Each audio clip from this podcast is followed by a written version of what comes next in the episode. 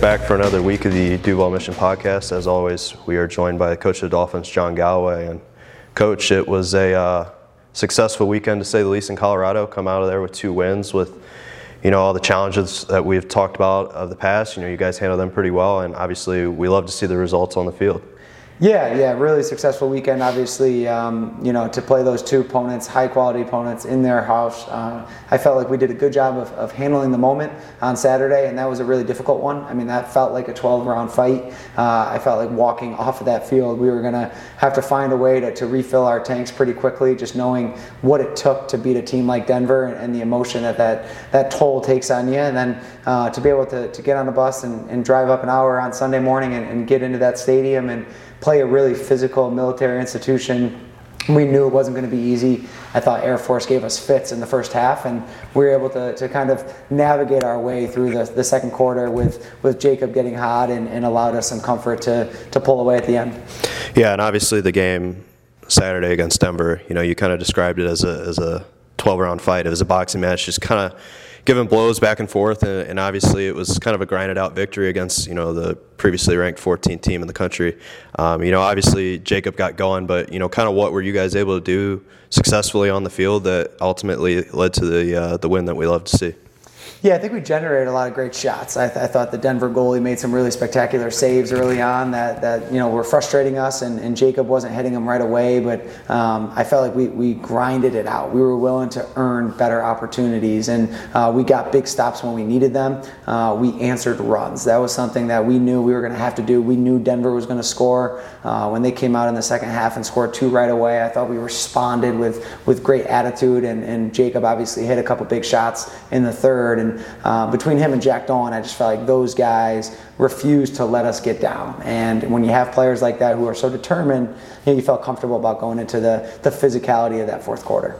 And then kind of flipping the script to Sunday, you play Air Force, who they were supposed to play Saturday against Canisius. Canisius had some travel issues out of Buffalo. So Air Force is coming in, fresh legs at their place. They feel confident. You're coming off of a quick turnaround, and you know, the, out, the the start of the game was probably a little slower than you would have liked. You're down one at the end of the first. I think Air Force scored the first goal, the second, and then you kind of flipped it and turned it on. You know, what were you guys able to see there, or kind of get going there in the second and then into the middle of the third? I think you went on a ten oh run. You know, kind of what was it that led to your success there? Yeah, you know, you, you can easily point to the, the bus trip and the altitude and all those things. I think ultimately we just weren't executing in the first quarter, and I think we just had to take a deep breath. Uh, Air Force played a lot of zone against us, which was something we haven't seen that consistently, and uh, we just had to be a little bit more disciplined in our patience. And once we did that, once we started to navigate, I thought Coach Grinnelli did a great job of making a few adjustments to the zone offense to, to give us more opportunities, more step-down opportunities for guys like Jacob. Uh, we started to hit our shots as well. I felt like we didn't shoot the ball great in the first quarter, and once the ball started falling our way, you felt like those opportunities were, were becoming more and more plentiful. And um, and then to come out in the third quarter and answer the way that we did, especially just given the two games, I was really proud of the resilience of the group. Um, that that was a that was a really difficult thing to do, and I'm really proud of how they handled the second half. Yeah, it's you know I think the easiest way to recap the weekend is once again presented with a challenge. The players fought through it, resilient. Obviously, the outcome of the game is great. You know, it's great to come out of there with two wins, and you, you got to be very pleased as as you and your staff as as coaches. Yeah, I think we are. I think, you know, we had to, as a staff, take a step back in the locker room, and we told our guys, you know, um, we, we were so hard on them at the end of the game because we felt like we, we still let, left a lot of meat on the bone. And in the locker room, I saw a lot of sad faces, and, and I, I took the blame for that and told them, hey, it's not easy to win. It's not easy to win any game at this level, let alone two in two days, let alone out in Air Force where we've never won before. So uh, we as a staff had to take a step back and really celebrate the moment, because it was in a lot of ways a legacy moment for this team, and that they showed their toughness both mentally and physically. And and now we're going to have to shift gears and do it against a really high-powered you know uh, transition team in Utah, where it's going to be eighty degrees, it's going to be hot, it's going to be our field, and how well can we defend our our home turf, our rock? Um, you know, is going to be a, a next test for this team, and uh, and you got to flip the page. It's March now. And March, teams start to figure themselves out a little bit. They have a lot more film on you. How do we make the necessary adjustments, both individually and schematically as a team, to take the next step forward this month is going to be our challenge. So before we get into the Utah game, you just brought up today is March first. You know, you're a month into the season, we're sitting five and one. You know, how would you evaluate the first month of the season? I know there's still a long way to go. There's still a lot ahead of you, but, you know, we're six games in, a month in. You know, how would you evaluate the start to this year? Uh, I think, um, you know, we've, we've proved our resiliency. Uh, I'm proud of the resiliency of this team to play six games in one month. You know, when I think back to where we are now on March first, you know, we started practice on January sixth. Um, we've played a lot of lacrosse. You know, we have a lot of young guys who are playing more lacrosse now than they ever have before. And, and the resiliency of that is, is starting to show through the, uh, the, the glass door a little bit, especially for our younger guys. Um, I also think we're player-led. You know, there were so many huddles in the last two games, Denver and Air Force, where Jack Dolan had something to say that was so invaluable that you don't see in the stands, but maybe changed the outcome of the game. Uh, same thing in the Air Force game. I felt like Colin Hinton owned the locker room before the game. We needed somebody to be a fire starter. We needed somebody to be emotional on a game like that, and Colin Hinton was the answer. So uh, resilient, player-led, uh, but but still very early. We're, we're still very much a work in progress. We need to have a growth mindset going into March, because we know we want to be playing in May, and that's still far away away. And if we can come up to practice tomorrow and, and show up with a, a level of, of humility and, and hunger, then we know we got something going here for this next month. So looking ahead to this Sunday, it's uh, probably the biggest one circled on the year. It's the Jacksonville Lacrosse Classic. You host Utah at six p.m. Sunday night. Um, it'll be live on C B S Sports Network. Before we kind of get into the X's and O's and who Utah is bringing out here, personnel stand-wise, or from a personnel standpoint, let's just kind of give the listeners kind of a brief summary, history lesson of the Classic from your eyes. It's the eleventh game this year. Um, you know, it was previously held at At the time, it was called Everbank Field, where the Jags play. Now it's back here. It's been here the last couple of years on campus. You know, from your standpoint, just speak to the importance of this game from the spotlight, not just for the program, but for Jacksonville University and for lacrosse in Florida. Yeah, I think for the program, it's really just another game, but for the university and for North Florida is where it really holds its place. And um, the, the Classic, it was a, formerly known as the Mose Classic, which I think had some notoriety around it. People knew about that game, and um, you know, shifting it over to the Jacksonville Lacrosse Classic and bringing it back to campus has allowed us to, to have some sort of home court advantage for sure, and uh, has given us the opportunity to grow uh, not only our home base, but our fan base in the local area, because this is a game, that's why we have it on Sunday night. There's no high school conflicts, there's no youth league conflicts, uh, it's nationally televised, so it gives our campus and our university the spotlight across the country into millions of homes. Um, this is a game that I think it gives us a chance to, to plant our flag uh, as a program that's developing in the South, as a university that's building rapidly, uh, as an academic profile that's changed dramatically since I've been here, uh, and then also for our guys to play under the lights in a home game atmosphere. You know, we want this to be the Friday Night Lights of Texas football. We want people to be out here, four or five thousand folks walking around our stadium. That changes the dynamic of how important lacrosse is in the area. So it's a huge moment for us. Uh, we need everybody to come out. It's it's not a want, it's a need, uh, because this event only happens with support. And if you don't show that you have serious lacrosse support locally, it's hard to continue to grow the game. And I know folks like Ray Carnicelli and, and the local high school programs that support us constantly, they'll come out because they know if Jacksonville lacrosse can continue to elevate its its its status nationally, uh, it's going to be good for everybody. So it's a big it's a big game for us, but it's a big game, I think, for the region and for the university to continue to put ourselves in the spotlight. Little programming note for the game Sunday. It's the only game of the year that we will sell tickets for, so if you need to buy your tickets, go to j u dolphins dot com, go on the website, you can get it. You know, we've got youth tickets, group tickets, any kind of ticket you need, we can get it. It would be the only game this year you will need a ticket to come out to Rock Stadium, but it's worth the money, Coach, without a doubt.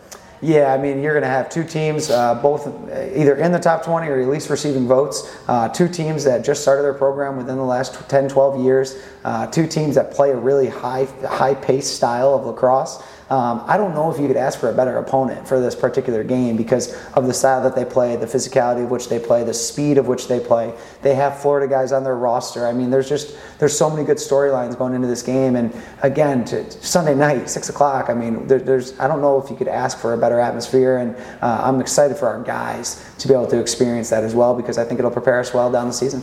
So kind of looking to Utah, they uh, just played Marquette last weekend, defeated them, an opponent that you played a week and a half ago, but it feels like, you know, a month ago at this rate.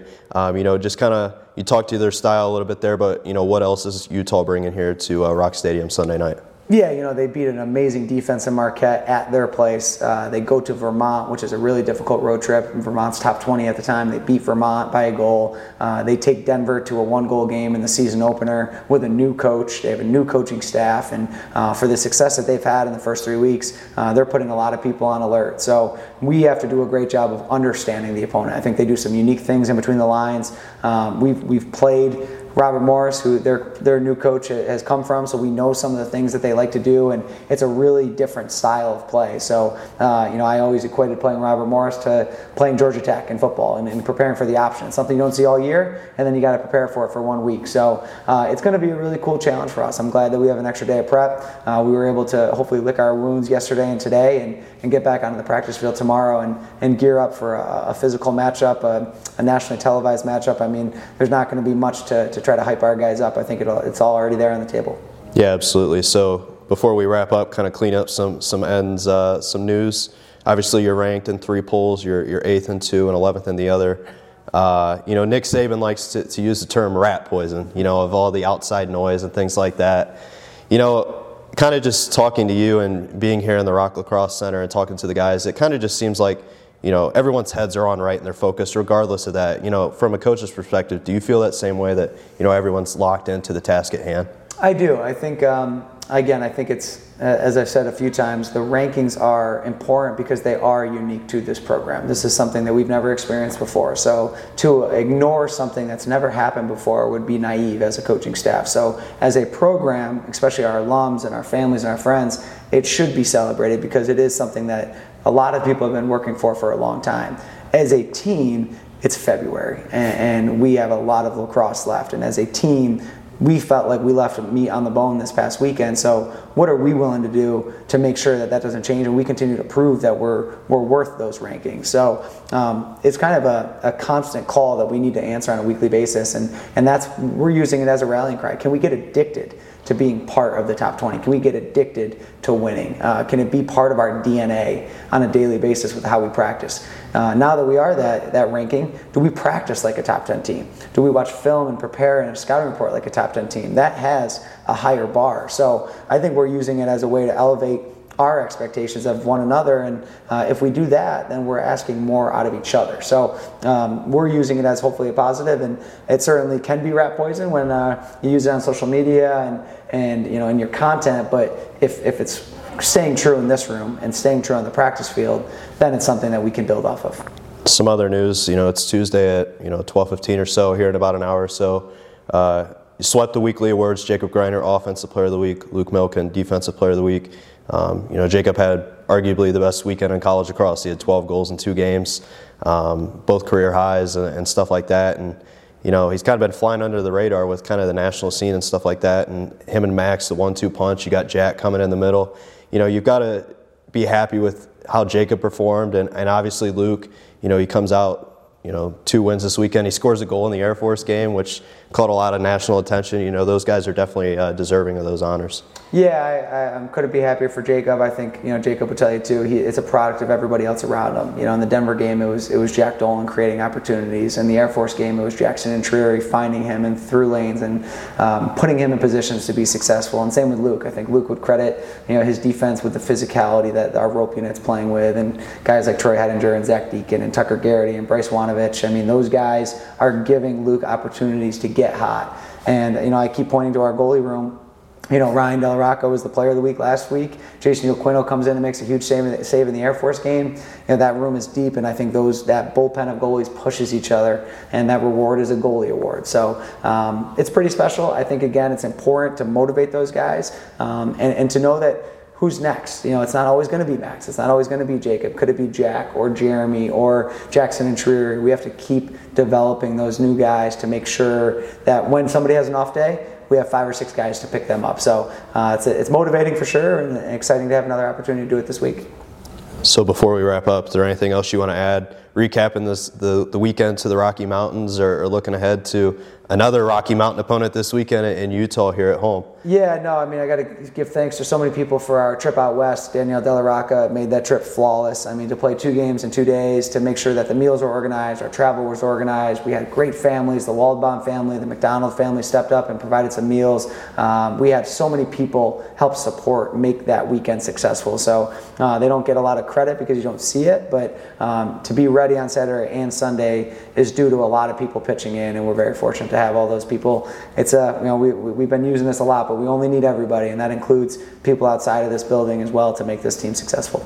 Yeah, absolutely. A great weekend. Look forward to another one uh, this weekend for the Jacksonville Lacrosse Classic. Uh, that's going to do it for this week's episode of the Duval Mission Podcast. As always, like and subscribe on Apple Podcasts and Spotify, and uh, join us next week as we recap the Utah contest and look forward to another uh, non-conference uh, road trip next weekend, Coach. Look forward to it. Thanks.